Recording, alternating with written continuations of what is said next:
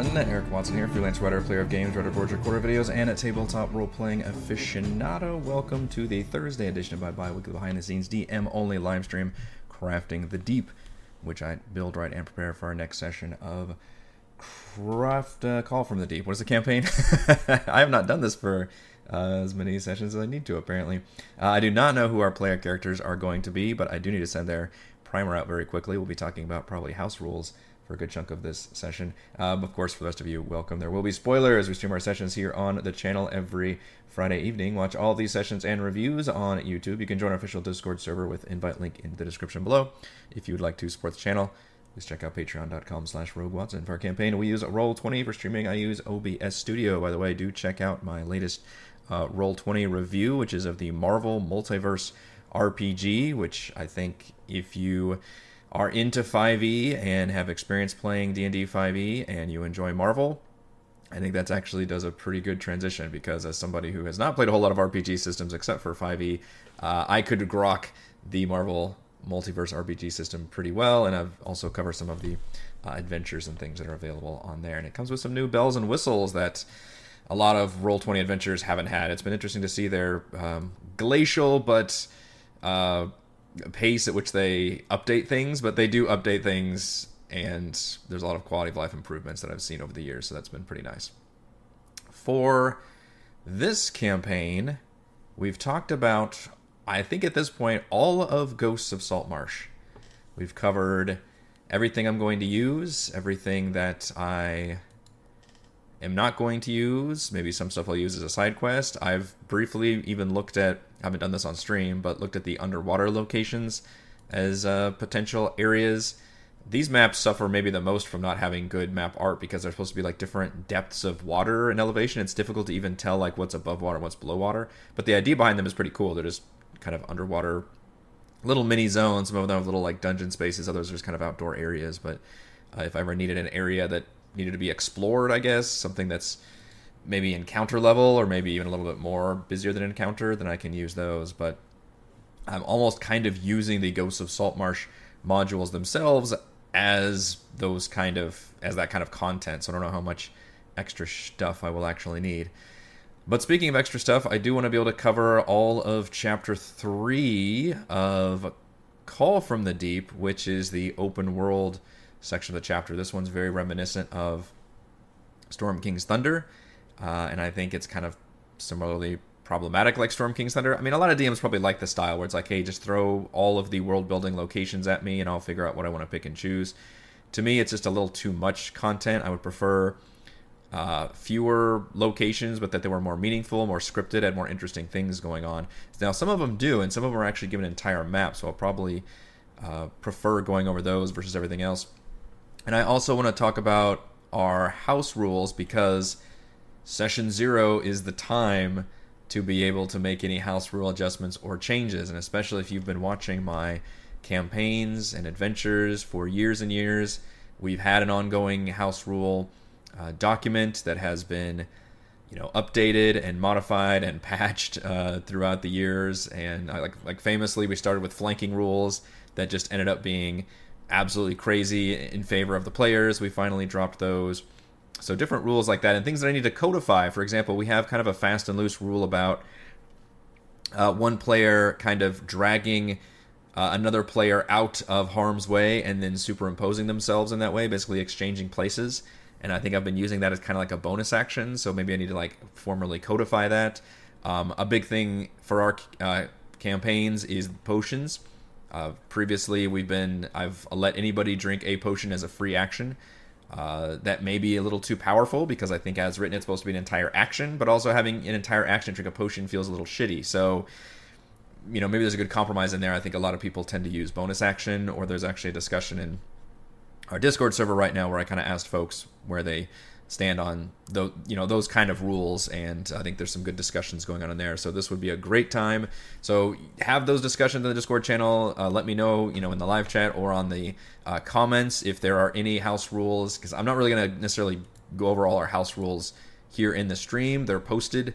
Uh, you can look for them on the discord server or on my website at roguewatson.com and if you have or just if you if you recall any things that have annoyed me or have annoyed you as a viewer that maybe we need to work on changing or updating. This is before the campaign starts is a great time uh, to go through and do that. And as part of my primer, which is what I'm going to be giving out to my players uh, this week, hopefully, in terms of like, hey, here's you know the information you need to make a character before session zero. I would love to be able to give out a updated uh, house rule sheet, and obviously we can discuss it during session zero, but that way the players have that as kind of a a forewarning or you know a heads up on any kind of changes we make. Like for example, uh, Baldur's Gate 3 has a lot of interesting balance changes. Now some of them are in service of it being a video game versus a tabletop RPG, but others are just you know ways of rebalancing different aspects of 5e that maybe needs to be rebalanced. And frankly, that I think Wizards is doing with their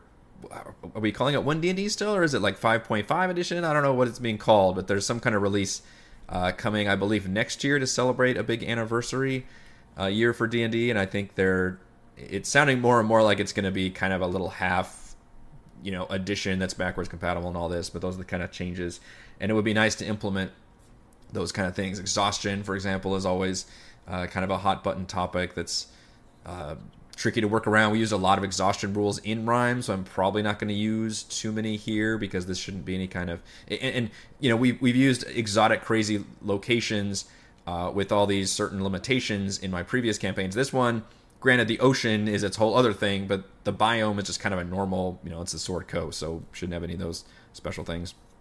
So, which campaign is this? Saltmarsh, um, or you're borrowing from parts of Saltmarsh? Uh, Mad Mage, are you new to the crafting streams now? Because I have said this many, many times, but I suppose it does bear repeating. So, in lieu of using a silly portmanteau of, uh, you know, Ghosts of the Deep or something, I am basically taking Call from the Deep, which is a third party adventure from the DM's Guild, uh, designed by JVC Parry, been out for a couple of years, or reviewed it a couple of years ago. Uh, as a as my nautical campaign because Ghosts of Saltmarsh I don't think makes for a very good campaign taken on its own, but it does have good content in there in the form of all these kind of drop in dungeon adventure module locations.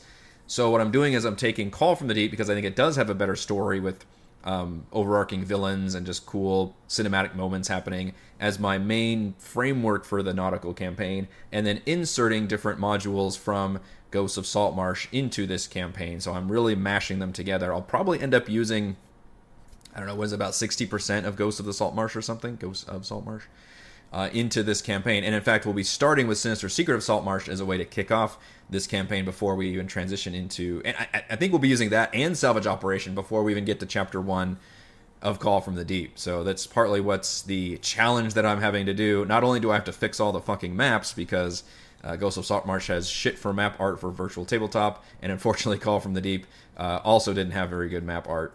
So that's going to be a big undertaking for me, but we also have to just make it narratively uh, work together.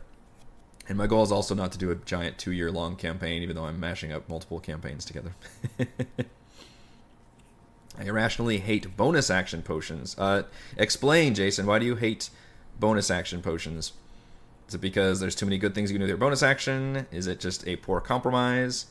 One thing I looked is uh, maybe everybody gets a potion slot so, for example, your the first time you want to drink a potion, it is a free action, but maybe anytime after that during the same combat encounter, it becomes the full action rule.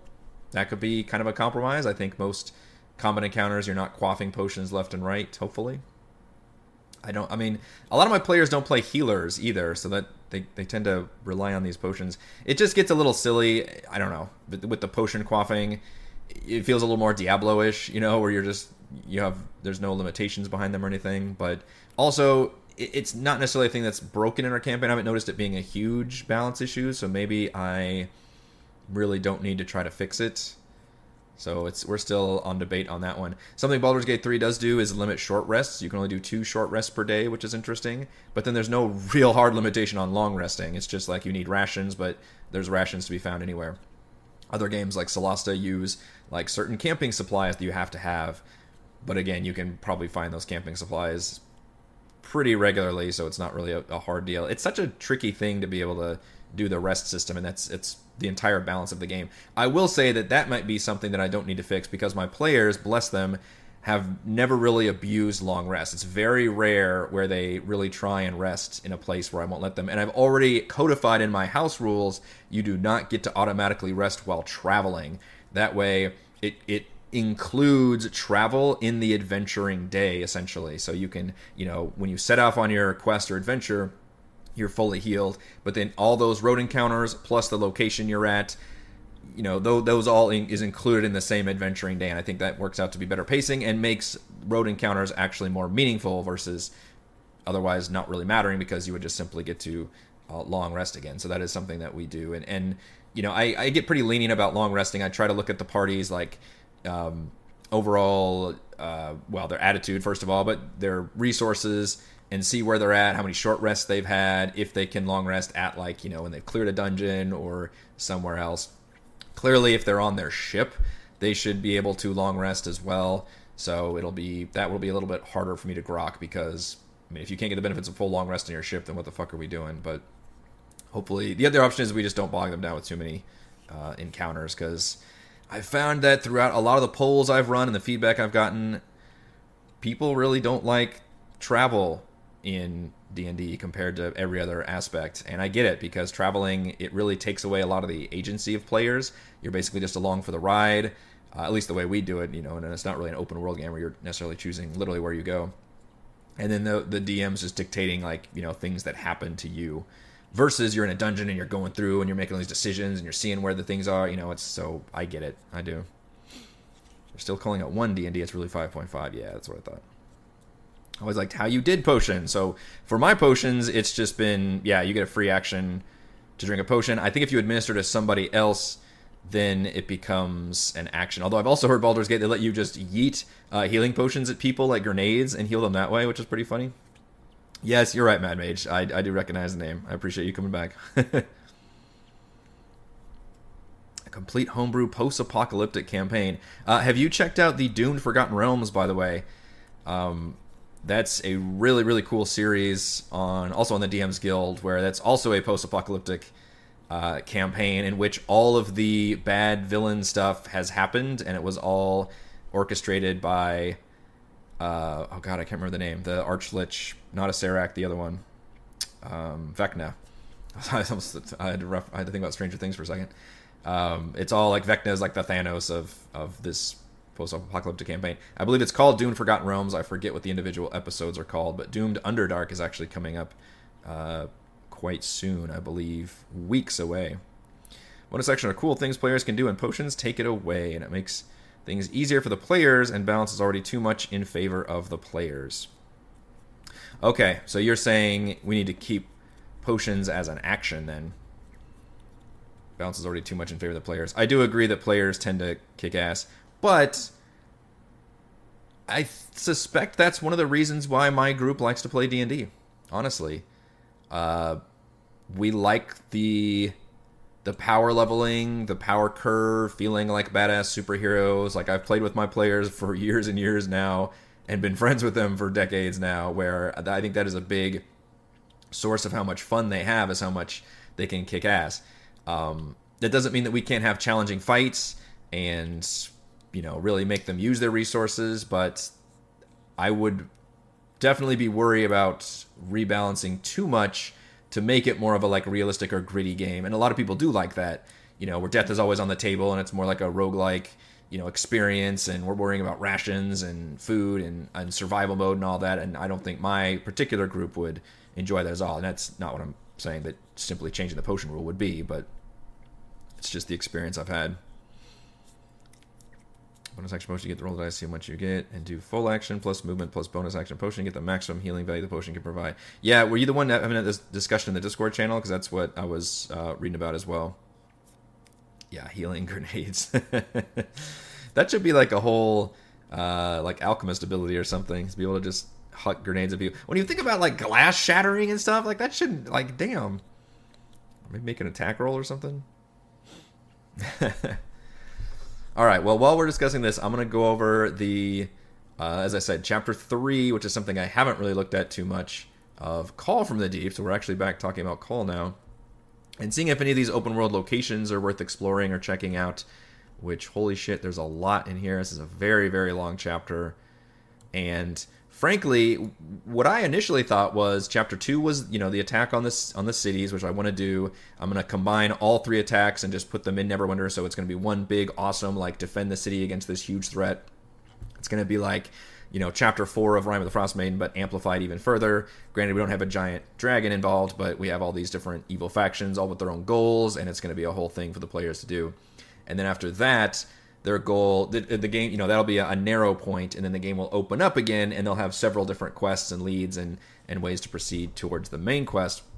What i thought is chapter 3 is basically that content but actually chapter 2 in the individual quest section had a lot of side quests as well and those side quests led to various chapter 3 locations as well as had those follow-ups where the players could then make sure they get on track to get to chapter 4 which is uh, hunting down sea king Tentrix. So, in a weird way, chapter three is kind of entirely optional, uh, which I didn't realize when I first uh, looked at the adventure.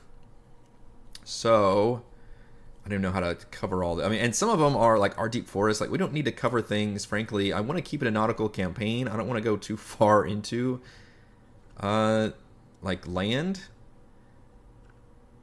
I'm trying to go through like. So I don't know if I need to necessarily like east of any of the big cities, especially like maybe I, I bet Neverwinter Woods in here.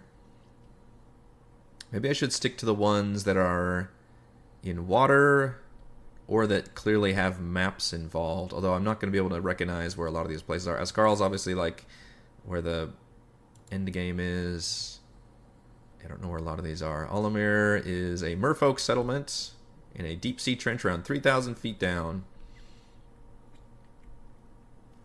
Okay, they do have suggested encounters, which is kind of nice. Piscine mutations appear in the enemy homes during hours of rest. The Deep Scion, transformed by Slarkrethel. Keep an eye on Olimir. I don't know where this location... I assume it's on the map somewhere, but unfortunately I can't just Google Maps my way around this map.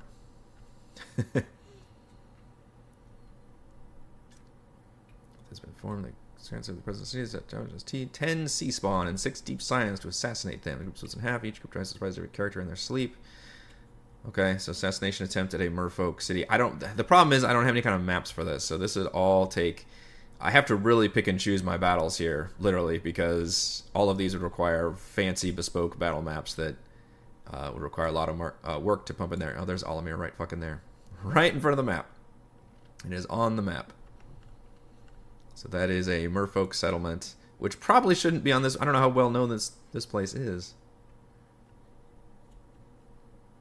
I mean, maybe it's worth going somewhere just to visit and have a discussion, but not necessarily have a map for. I don't know. Clearly, we could try to use uh, Gillian in some way, but I believe Gillian was a Triton in our Tomb of Annihilation game. Um, maybe I'll have to replace some of the merfolk or sea elves with Tritons, because I haven't seen Tritons really be used. Uh, Alaron is a Isle of the Moonshaes. Anything going on here? High King Dared. Escort a keelboat called the Silvery Horn between the cities. Spellcasting Merrow, known as a Maronia, attacked a trade ship two days ago. Get the Silvery Horn to Caer Caravel safely. Literally an escort quest. A Quaal's Feather Token Swan Boat. That actually probably is a good item to give the players. Gives them like a little Pokeball boat. Uh, talked about 8 Merrow and Amaroni with a Wand of Web. But I do like the idea of giving uh, wands to enemies. I haven't really thought of that before. And one of the uh, Merrow, I think, pirates in Chapter 4 literally has like four wands. like a wand in each hand. It's such a fun idea. Alright, let's go down to, what is this one? Caer Allisynn. This one has an actual map. Majestic underwater castle was built by an old high king of the Moonshaes. Okay, so let's scroll down here. Caer Alice. Yep, it's right in the middle of the ocean. In the middle of the Moonshae Isles. I don't think there's any main quests in the Moonshae Isles, despite this being a very prominent area of the map. So maybe I, I should have some kind of content here. It's normally an underwater realm and occasionally rises from the ocean to bask in the glorious sun when the weather is right. There's a 10% chance the castle has risen above the waves when the characters visit. Okay. Characters might wish to plunder the tomb of Queen Allisynn for the trove of treasure she's buried within. If they're able to swim down to the entrance, there's nothing to stop them from entering the tomb. Okay. What does this map look like? It is just an underwater castle. I mean, that's a fun idea. This is like a little sea cave they got to get through. Let's see, is this actually on the map somewhere? Yep, there it is. Caer Allisynn.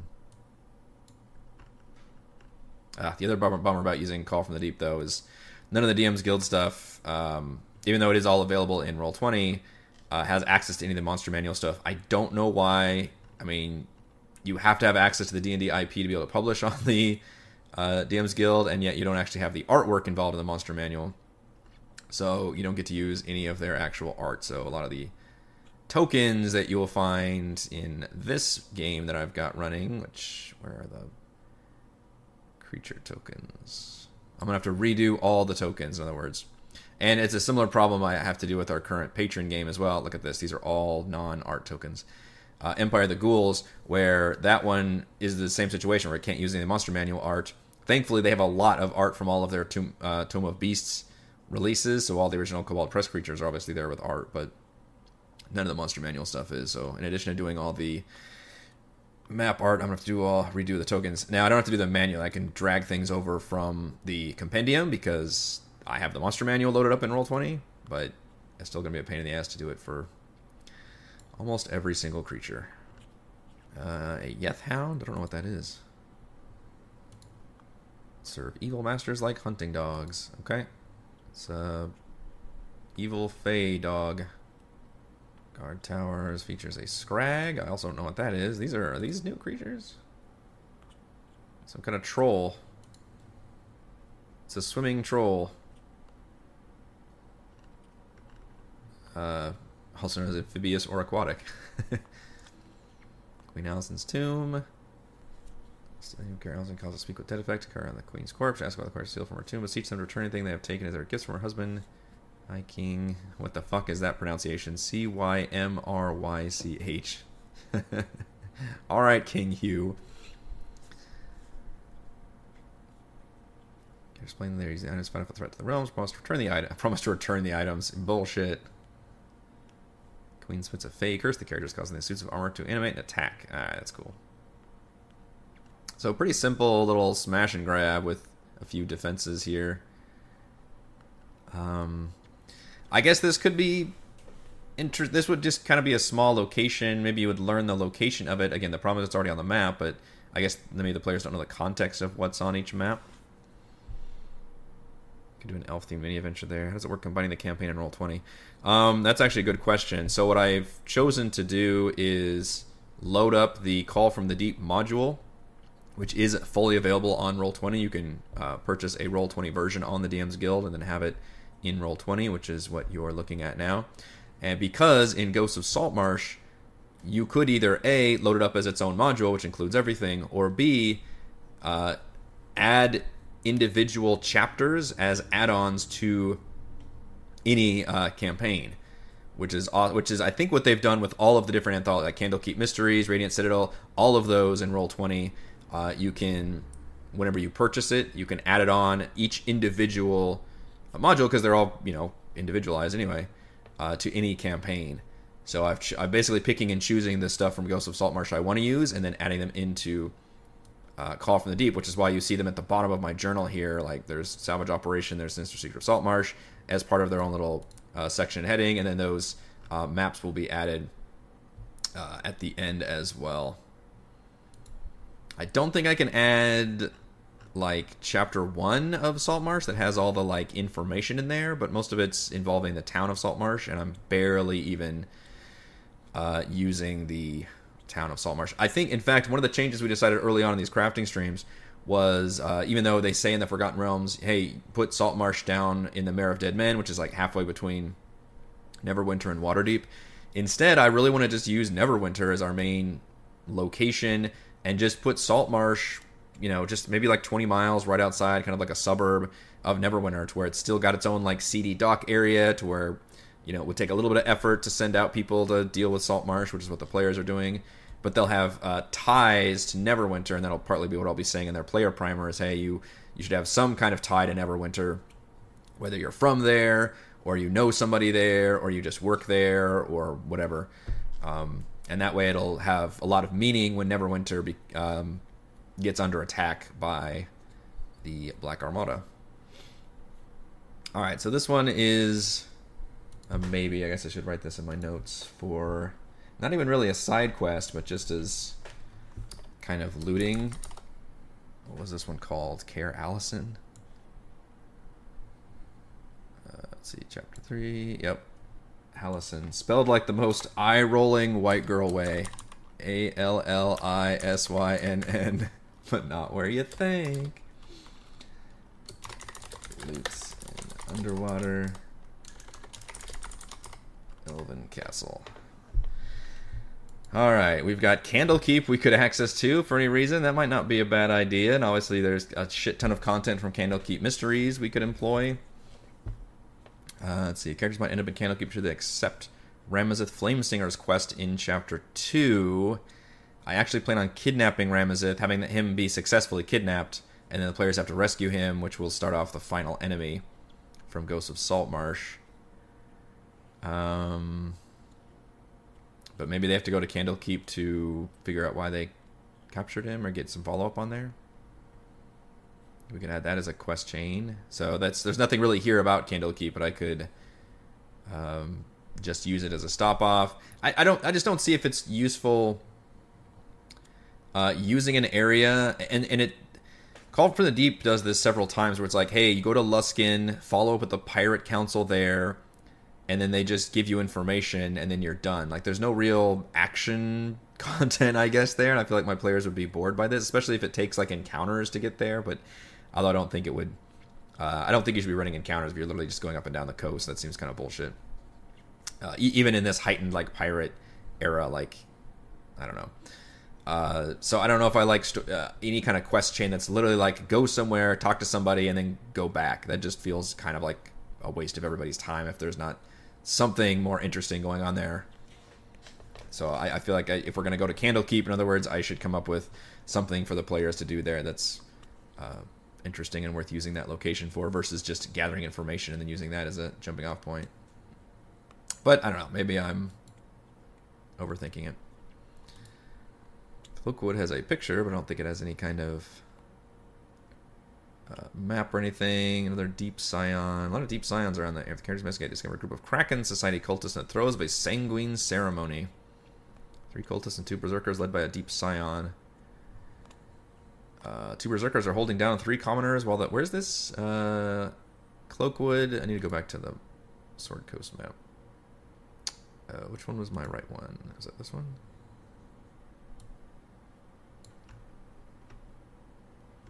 Yeah, I think it was this one. Is the one without Escarl.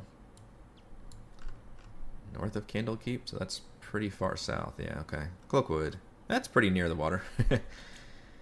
Two birds are holding down three commoners of the cultist chant. The sign repeatedly dips their rusty blade into the seawater that fills the first foot of the cave. Oh, we're in a cave. Uh, emerging one of the sea caves side of the high cliffs. Okay. Unless the characters intervene, the silence slashes the throats of the commoners, use the bloody water to anoint the closed eyes of the cultists. Characters like the deep scion and undergoes a hideous transformation. Skin blotches patches of blue, black bruising. It spreads over its entire body. Its fingers come claw-like and webbed. Fins and tentacles pierce its skin. This is a great description hidden in this one little side quest. And its cheeks peel open, revealing row upon row of serrated teeth. I'm gonna have to. I'm gonna have to copy and paste. This is a good description. I'll probably use this. Any character that sees a transformation must see a DC 15 Wisdom save get a random form of short-term madness. That's cool. That's very horrified. That's a that's very Call of Cthulhu-esque. Just seeing a freaky transformation. Uh, I picture the uh, the vampires from Blade 2 split their fucking jaw open. So crazy cool looking.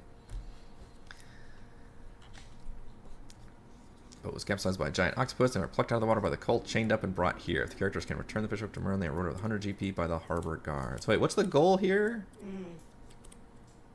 It says anoint the closed eyes of the cultists. Maybe they're transforming cultists into scions or something, or giving them some kind of water powers. They're just they're just doing generic evil cultist stuff. I feel like this encounter is useful. You could put this anywhere. So maybe I'll write down. Um, Cloakwood, Deep Scion Cult Ritual Encounter. Could be at a cave or something, but that's what I do like. You know, Princes of the Apocalypse did this pretty well, which is you see the villain faction you're working against, you see them doing shit out in the world. And that's something I did really enjoy from Princes of the Apocalypse. Like a lot of the encounters I ended up using were to showcase like, hey, here's this elemental evil cult doing this thing, here's this one doing this thing, here's them setting off, you know, essentially weapons of mass destruction in various cities. Like you feel like you're really working against um, the villain and trying to thwart them versus the villain just kind of, you know, sitting idly by waiting for the players to storm into their dungeon or lair or whatever. So in this case, you know, seeing the Kraken Society or um, the Black Armada, I guess would just be the pirates, like having them do bad things around the Sword Coast, having it be prevalent, numerous, and awful, uh, would be just makes good for good encounters because it's just more world building to the current events that are happening. So that one gets a, a thumbs up for me. Um, no idea if I'll actually set that in the Cloakwood anywhere, but I like that encounter. Uh, what else we got? Daggerford is a city. I think this one is somewhere on the Sword Coast, maybe. There it is, south of Waterdeep. Uh, that's a little inland, though. Gang of pirates made their way up the river and into the town. They raided taverns and noble houses, kidnapped citizens, and stole precious treasures. Nobleman from Waterdeep and a private army of 20 veterans known as the Goldar Arms. I should remember the Kraken Society. And slowly gaining power over the Duchess, turning Daggerford into a safe haven for Krakenar on the Sword Coast. Characters are searching for a specific member of the Kraken Society who's fleeing from them. Uh, there's a strong chance they end up in Daggerford, protected by the Goldar Arms. Okay, well that's a pretty hard thing to run. A town that's like overtaken. Uh, hmm. It's like a safe haven for the Kraken Society.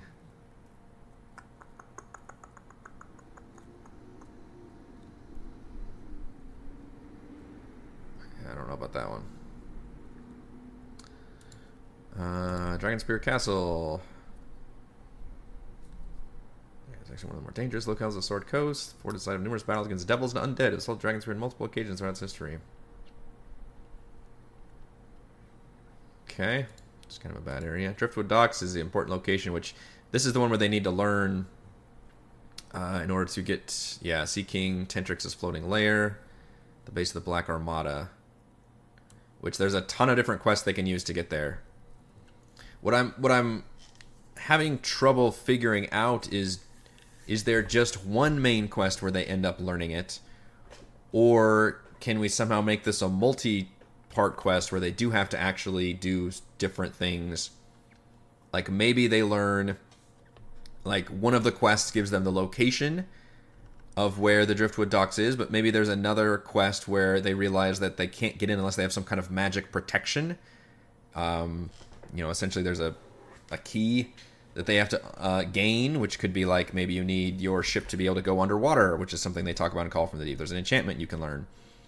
Uh, so trying to come up with things like that. So they actually have to not just soft locking the uh, finale, but like creating multiple quest chains where they actually do have to complete multiple steps to make it into the Driftwood docks.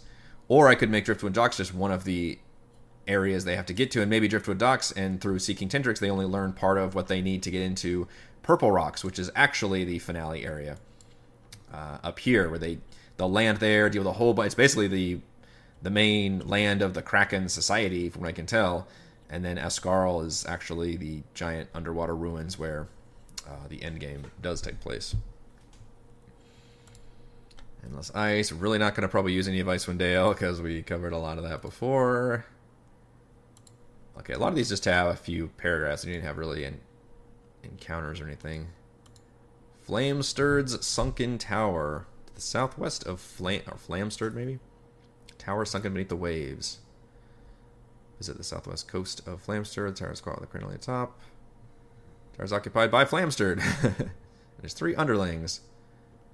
Ancient wizard of the island of Flamsterd was named. He left the island almost two centuries ago after his previous apprentice came unruly. Creating permanent spell effects. That Permanent spells cast on them is for 250 gold. If the character is willing to be flames or spare me, attempts to cast the permanent tongue spell on them for free. That would be really handy. And he's got a Nothic in his tower. Used to be his apprentice. That's creepy.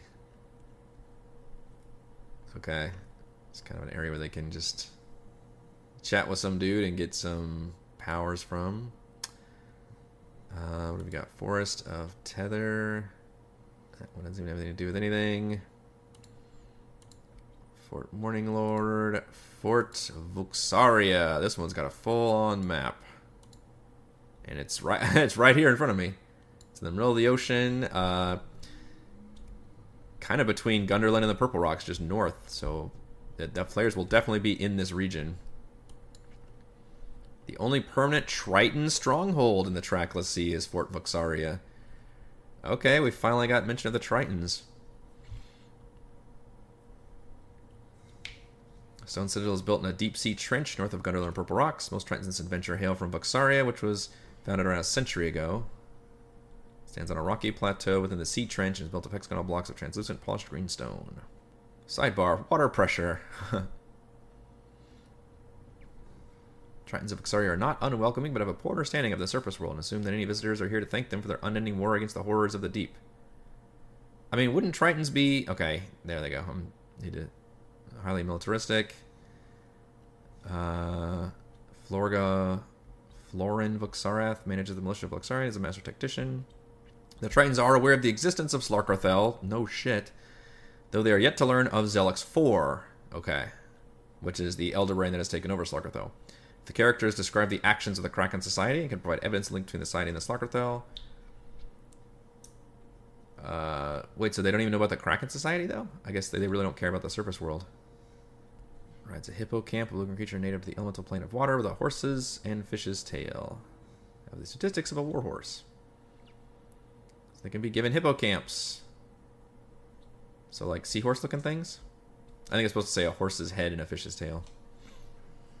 You Can also buy hippie, hippo, hippie camp, hippo camp barding and lances.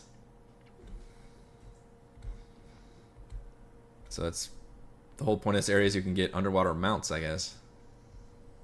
I mean, that's not a bad idea, although I imagine they would be pretty into their boat. I want to try to make their ship as cool as possible. Maybe give them some like opportunities to upgrade it and care about it. Uh, I do plan on giving them the Sea Ghost uh, at the end of Sinister Secret of Saltmarsh seems to make the most sense. And obviously, the way you make a nautical campaign work is you give them a ship early and then let them care about it, and then do terrible things to it. Unlike the Nautiloid in Rime, I probably won't just destroy it though. Capture Singapore Note the fort is home to a race of fish-like humanoids. You're told about the Kuo-toa, insane creatures who paddle around the streets aimlessly. Recently, they've been stealing things. Okay. It's not much of a quest. A few objects. Most groups are collecting three. I feel like if the players show up and be like, "Hey, there's this giant threat that's like in the ocean. Mind flayers are all about. They're like assaulting the Sword Coast, like, and then the Tritons are like, "Yeah, I wouldn't really know anything about that." Also, the, these fish dudes are like stealing from us. Like, there's kind of a weird disconnect there. I feel like maybe the Tritons would be more on the ball and like already fighting with like maybe they're saying, oh yeah, the Sahuagin are like a lot more organized and vicious and like coming at us. So this is not the kind of side quest I'm looking for. But maybe this could serve as just a random Kuo-toa dungeon? Kuo-toa Caverns? Apparently that's what this dungeon is. The Morkoth Tentacular Spectacular swims in the water bubble. Tentacular is a stuttering creature prone to excitement who repeatedly touches its treasures with its tentacles. Characters who ask the Morkoth stop stealing from Saria offend Tentacular. okay. Wow, there's a lot of treasure in here. Jeez. I get Yankee Knight as a prisoner. Huh. Especially if you're this close to the Kraken main base. You think the Swag or the not the uh, Tritons would be like on the ball. So I can't say I'm a. I, I like the idea of this Triton fortress, but the actual, unfortunately, dungeon quest uh, isn't really doing it for me. The map seems like it has potential, but obviously I'd have to find a color version of it because that's not going to work. Kind of a cool map design, though. Oh, the prison's under the effects of a reverse gravity spell. That's fun. Four locked cages protrude from the ceiling.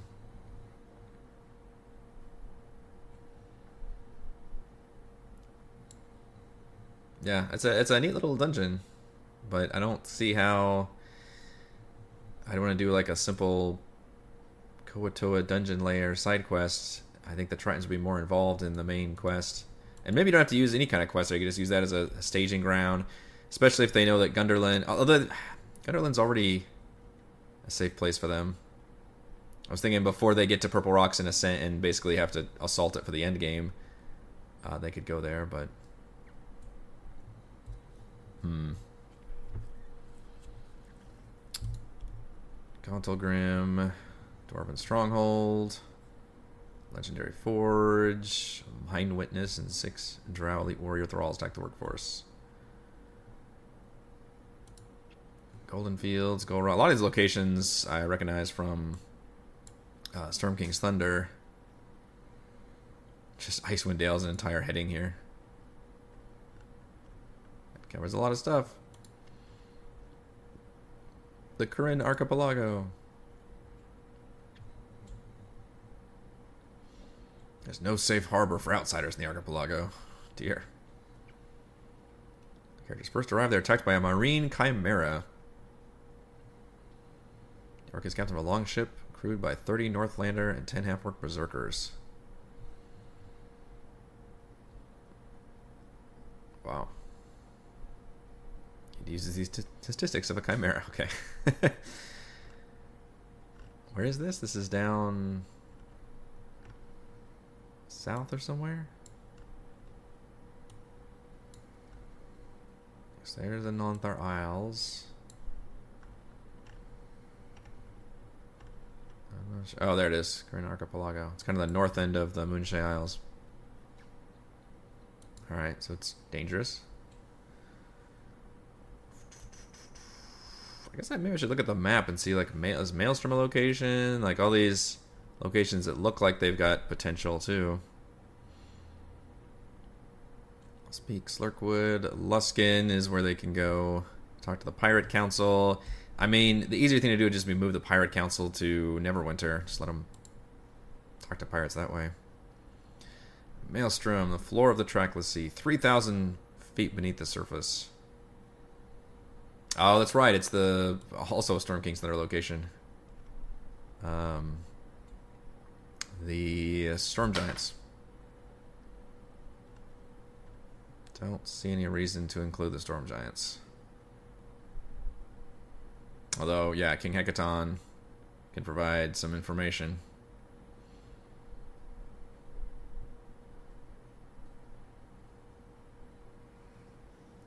He can just send them straight to Purple Rocks. If they can make it to the Maelstrom. Mare Dead Men, which is the swamp. Uh, so Mintarn. I think I actually looked at that location before. So the ancient red dragon. Narino has a map. An abandoned merfolk city south of Mintarn. Oh, this is the uh, the vampire layer, isn't it? Yeah, Lin Jez's quest in chapter two, which is the vampire Mei Ling, who has been because I think there was something about like you need we need um, mercenaries or soldiers or something from Mintarn, and you go to Mintarn, they're like, yeah, but they're getting we're having our own problems. Uh, and you think it's this ancient red dragon that they're giving tribute to, but actually it's this fucking uh, water vampire, I guess. I guess if you're dead, you don't breathe water. The natural currents of the ocean don't count as running water for any of Mei Ling's features. CR13 vampire. Uh, fighting a vampire underwater seems like it could be kind of memorable. It's not really a full layer. I mean, I guess it is a layer, but it, I feel like you go down and like immediately talk to her. It's not like you go through a bunch of rooms and get worn down. Did I already write that one down? I don't think I did. So that was Marino, underwater vampire layer near Mintarn. So we'll pencil that one in. Wood. Omen's Isle had the. Or no, wait, this is a map. This is not the one I'm thinking of. I'm thinking of Orlumbor.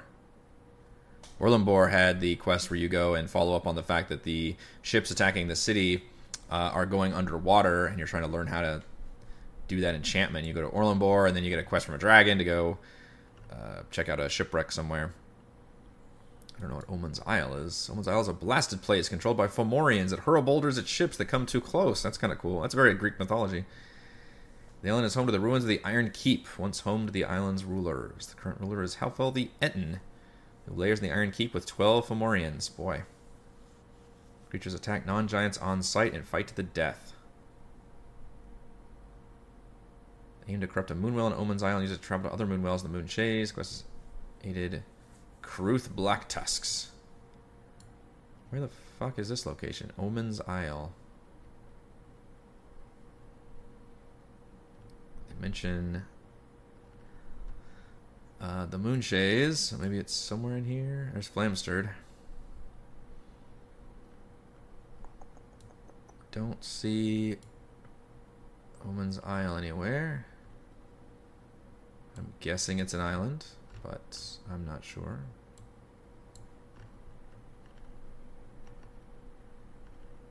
My brief glance at everything has come up short.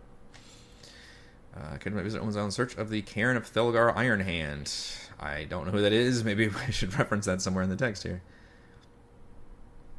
Cairn is in a forest. but most Norals, including Ralt the Y. I don't know what. Who are these characters? Like, what is going on? The Fomorians are locked in combat with three Chuuls have been sent as a distraction to the Kraken Society. Kraken Society members led by the notorious Storm Maiden of Moray access the cairn via subterranean stream and are hoping to plunder its treasures. Okay. Well, I like showing the Kraken Society as villains. Where is this location? In the middle of the Moonshae Isles. Thank you. Oh, it's a big island. Okay, jeez. Omen's Isle. In the middle of this island, in the middle of the Moonshae Elf Isles, is a island that's full of giants who attack people on sight. Seems uh, dangerous. Storm Maiden of Moray. What is a Storm Maiden? Storm Maiden's a CR8 stat block. Just a medium humanoid, but like a level 8 fighter, I guess. So it's a cairn. It's the center ring of standing stones. Okay, so that's what the actual dungeon map is. The chamber is a glyph of warding. Giant Slayer Greatsword called Iron Hand's Reckoning carries a political weight amongst the Norals. Five Berserker Spirits appear then 10 feet of the character and attack. Death Trap. Poisonous flammable gas. Nice. Subterranean River. Five Kraken Society spies led by the Storm Maiden. Searching for the magic items buried with Iron Hand are making their way toward Area 5 when they're attacked by a cloaker. If characters don't intervene, the cloaker kills one of the spies before being dispatched. I do like the idea of going into a dungeon and there's another faction there also hunting in the dungeon. Uh, in this case, coming from a completely different direction. So you would start here at I-1 and they come in here from the river. That's actually pretty cool.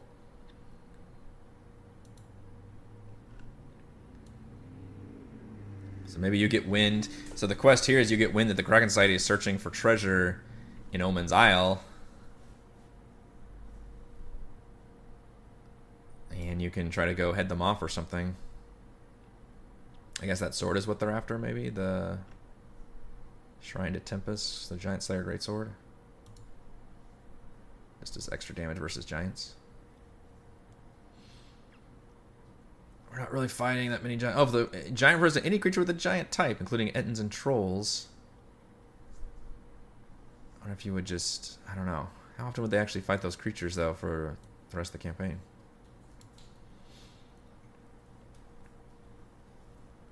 Ironhand's Tomb. Gonna use 3,000 GP. A folding boat with a dragon figure that cannot sink, even reduce zero points, and a suit of adamantine scale mail. Alright, it's got some good treasure in it. I'll pencil this one in. Another kind of loot-based, you know, small uh, dungeon full of loot. Kraken Society is there plundering it.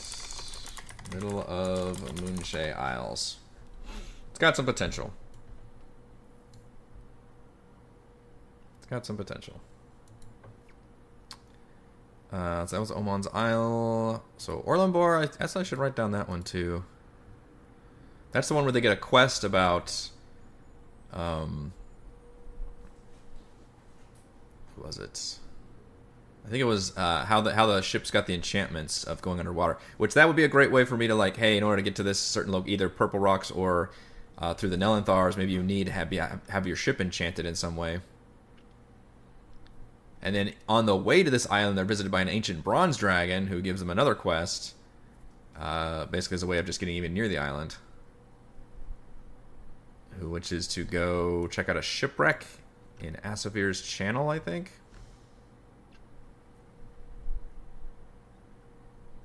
Character search the ocean floor. Find the wreckage. It was sunk by the curse of Urfong, and the crew were taken to Driftwood docks.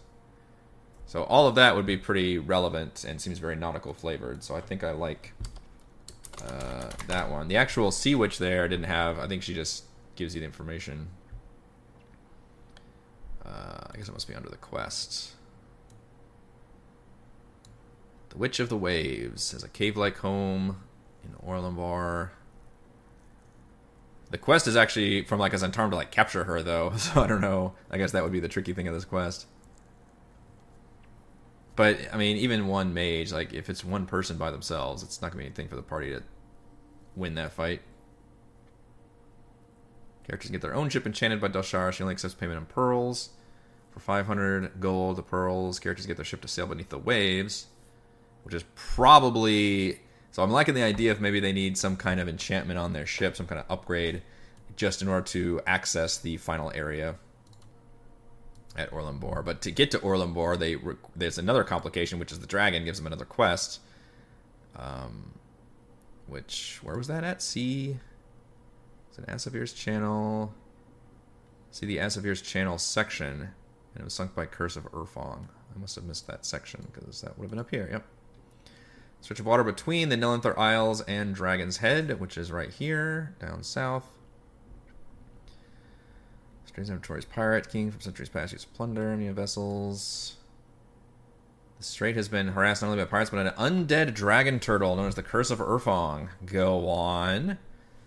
The first time characters enter Asavir's channel as a seafaring vessel, they are attacked by a zombie dragon turtle. Hello. The immense beast rises from the waves directly beneath the ship. The characters of the dragon turtle crew can avoid it with successful DC 15 group dexterity check. Otherwise, the turtle slams into the bottom of the ship, dealing 5d10 plus 7 bludgeoning damage to it. Dragon Turtle has no interest in killing the crew, only sinking the ship on behalf of its master. See the Sea Tower of Urfong section. If the boat is sunk, a pirate crew of 30 skeletons on a sailing ship called Day's End comes to collect any survivors. They take all survivors to Sea Tower of Urfong and from their driftwood docks. Well, that could be an interesting scenario also. So... Orlumbor Uh, house wrote Sea Witch, but which the waves knows ship enchantments? Dragon guarding Isle gives quest to check on ship in Asavir's channel. And then Asavir's channel. Ship was sunk by a zombie dragon turtle. That's pretty cool. Don't have a lot of like uh, you know kaiju things going on here. Uh, we've got the giant whatever it is elder octopus or something from Salvage Operation, which is not meant to be fought. And this is honestly almost a similar situation where maybe you don't necessarily have to fight this creature. Uh, although the players should be higher level by the time they get here to where they could fight it if they wanted to. And I believe zombifying something generally makes it a little bit easier. It should lower its armor class and its speed, although in the water it might not matter. Um, it does give it undead fortitude though, which is pretty hilarious. Ooh, we can summon zombies. Disgorges zombie, like the zombie T Rex.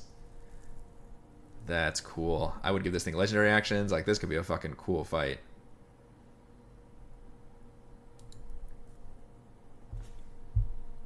Okay, I like that. Let's skip ahead to the Sea Tower of Urfong section then. I gotta be careful with using the Nelanthers though, because that's where Driftwood Docks is located. Um, I have to check the other map to make sure I'm right about that. Yeah, it's on one of these little isles here.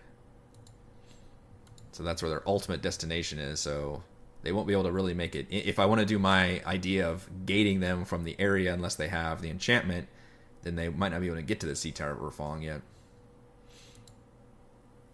Yeah, undead, undead fortitude on a zombie dragon turtle. Giant zombie creatures that can discord zombies, like, yes, absolutely is a, such a cool idea. And the zombie T Rex was such a cool thing. But I will say, those creatures usually need a little bit of tweaking to their stat block because I don't like the idea of, even though summoning monsters is a great use of their action, I don't like it if a creature literally does not do any kind of attack for its entire turn. So you either need to make that part of its like a multi attack, or have it have legendary actions. Because it's just you're just getting killed on action economy, and you just can't waste its turns. Even even spawning enemies, which is a great thing to do, I would not let it be that's only thing it can do. Sea Tower of Urfong. Judging from a rocky island called Urfong is a stone tower, one of several strange structures. Uh, sea Tower of Urfong is occupied by Tolkien, a red wizard of Thay fled to the Nelanthers. Pirate crews kidnapped babies from the mainland, which used a dark ritual to reanimate the dragon turtle known as the Curse of Urfong. After a few Black Armada vessels were sunk in Asavir's channel by the beast, Sea King Tindris contacted Tolkien and asked whether he'd work for the Black Armada, getting the dragon turtle to sink Lord's Alliance warships and merchant vessels back to the Nelanthers. Okay. Characters' ship is sunk by the curse of Urfong, or are searching for the crew of the bobbing barrel, might find themselves at the sea tower of Urfong. How would they even know, though? I guess they would have to follow this pirate crew of 30 skeletons on a sailing ship at Day's End to collect survivors. Um, otherwise, there's not you wouldn't really have much context if you just if you just fought this creature and killed it. So if you were looking for the ship, you fought the zombie dragon turtle and killed it uh, you'd never really get that connection unless I manufactured one. Unless you find some kind of like collar around its neck or something that says uh, that has the address of the Sea Tower of on it. Light Stop Tower Will o Wisps. Boneyard has five skeletal swarms. Animate and attack them in the area. Is it just basically the tower map? Hi, sweetheart. I got, I got Penny on my shoulder. I see you. Is it almost time to be done? Mm-hmm. I think so. God, we're only like. How far have we made it through chapter 3? Well, pretty far, actually. In fact, of Urfong was the last one with a map. So there's still some other areas I would like to get through, but yeah, there's a, there's a lot in chapter three, and there there is some good stuff. I mean, I wanted to really cut the wheat from the chaff here, and because I don't need that much extra content, and I knew going into it with chapter three I wasn't going to need that much because I've got Ghosts of Saltmarsh, so I'm already inserting all of that stuff, which is really long, you know, big quest chain stuff. These aren't little the Ghosts of Saltmarsh modules are not little side quest uh, content like a lot of this might maybe would be. Zombie T Rex Barf Zombie is a bonus action. Perfect. That works really well. I would probably do that here with a bonus action.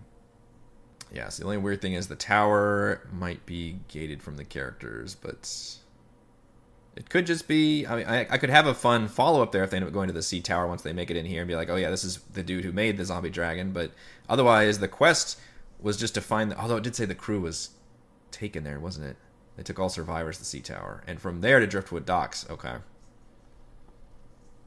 So I guess if they find the shipwreck in Asavir's channel, then they might find evidence that was taken into the Nelanther. But they can't get into the Nelanther until they get the enchantment, so they could go back to uh, the island of Orlumbor and be like, "Hey, we need that enchantment to make it in the Nelanther." Fortunately, that's like a big go up and then go all the way back down. and then the Nelanther is actually where the the big pirate thing is. But I could let them do things a little bit out of order, like they could end up doing Driftwood Docks a little bit, you know, before they do the Sahuagin quest chain, for example. And I want to kind of give them that opportunity to uh, choose their quests in this one middle act of the game. Uh, you know, basically from between we do Purple Rocks, which is what I consider Act Three, uh, which also includes Ascarle, the final epic dungeon, and then the beginning of the game, which is Sinister Secret, Salvage Operation, all of Chapter 1 from Call from the Deep, and then uh, I guess most of Chapter 2 from Call from the Deep, which is the defense of Neverwinter, would all be like Act 1, and then Act 2 would be this big middle section that I've been uh, doing all the work for. So, yeah, we'll uh, we'll continue our discussion of uh, more of Call from the Deep's Chapter 3, but otherwise, we also need to get started really minutely planning and getting our, my maps together for the actual beginning of this campaign, which right now is going to tentatively start on September 8th. We've got two more weeks of Tomb of Horrors left, and then I think we're going to jump right into. Uh, we do have a session zero first, so I should say session zero. We'll start. We'll start with uh, session eight. So we've got uh, some time before jumping in, but uh, with the amount of work I've got to do with the maps and tokens, it's it's going to be some work there. All right, that is going to do it for this Thursday edition of Crafting the Deep. If you enjoy the content, do check out patreon.com slash Rogue Watson. Shouts to Platinum patrons Joe, Will, Thomas, Stan, Brandon, Zendersider, David Eclectic, Roleplayer Roll, Christopher, Brian, Corey, Coed 1337, Big Nut, John F, John L, Scott, Eric, Tyler, Nathan, Camp Crystal, and Counselor, Andrew C, Daryl, the Relderin, Matt, Captain Woody 79, Jaron, Matthew, Argia, Stephanie, and Andrew H. And gold patrons RPG Paper Papercrafts, Pretty Boy, and Yuma, Dead Lizard Lion, Sam, Lippy Spuds, Jerome, Nathan, Fast Like a Tortoise, Scott, Rufus, Karen, William, Jerry, Thomas, and Prophet. Thank you all very much for your support. And uh, if you are a patron in tonight's game, I will see you tonight for another Empire of the Ghouls session. The rest of you, I will see you for uh, Tomb of Horrors on Friday.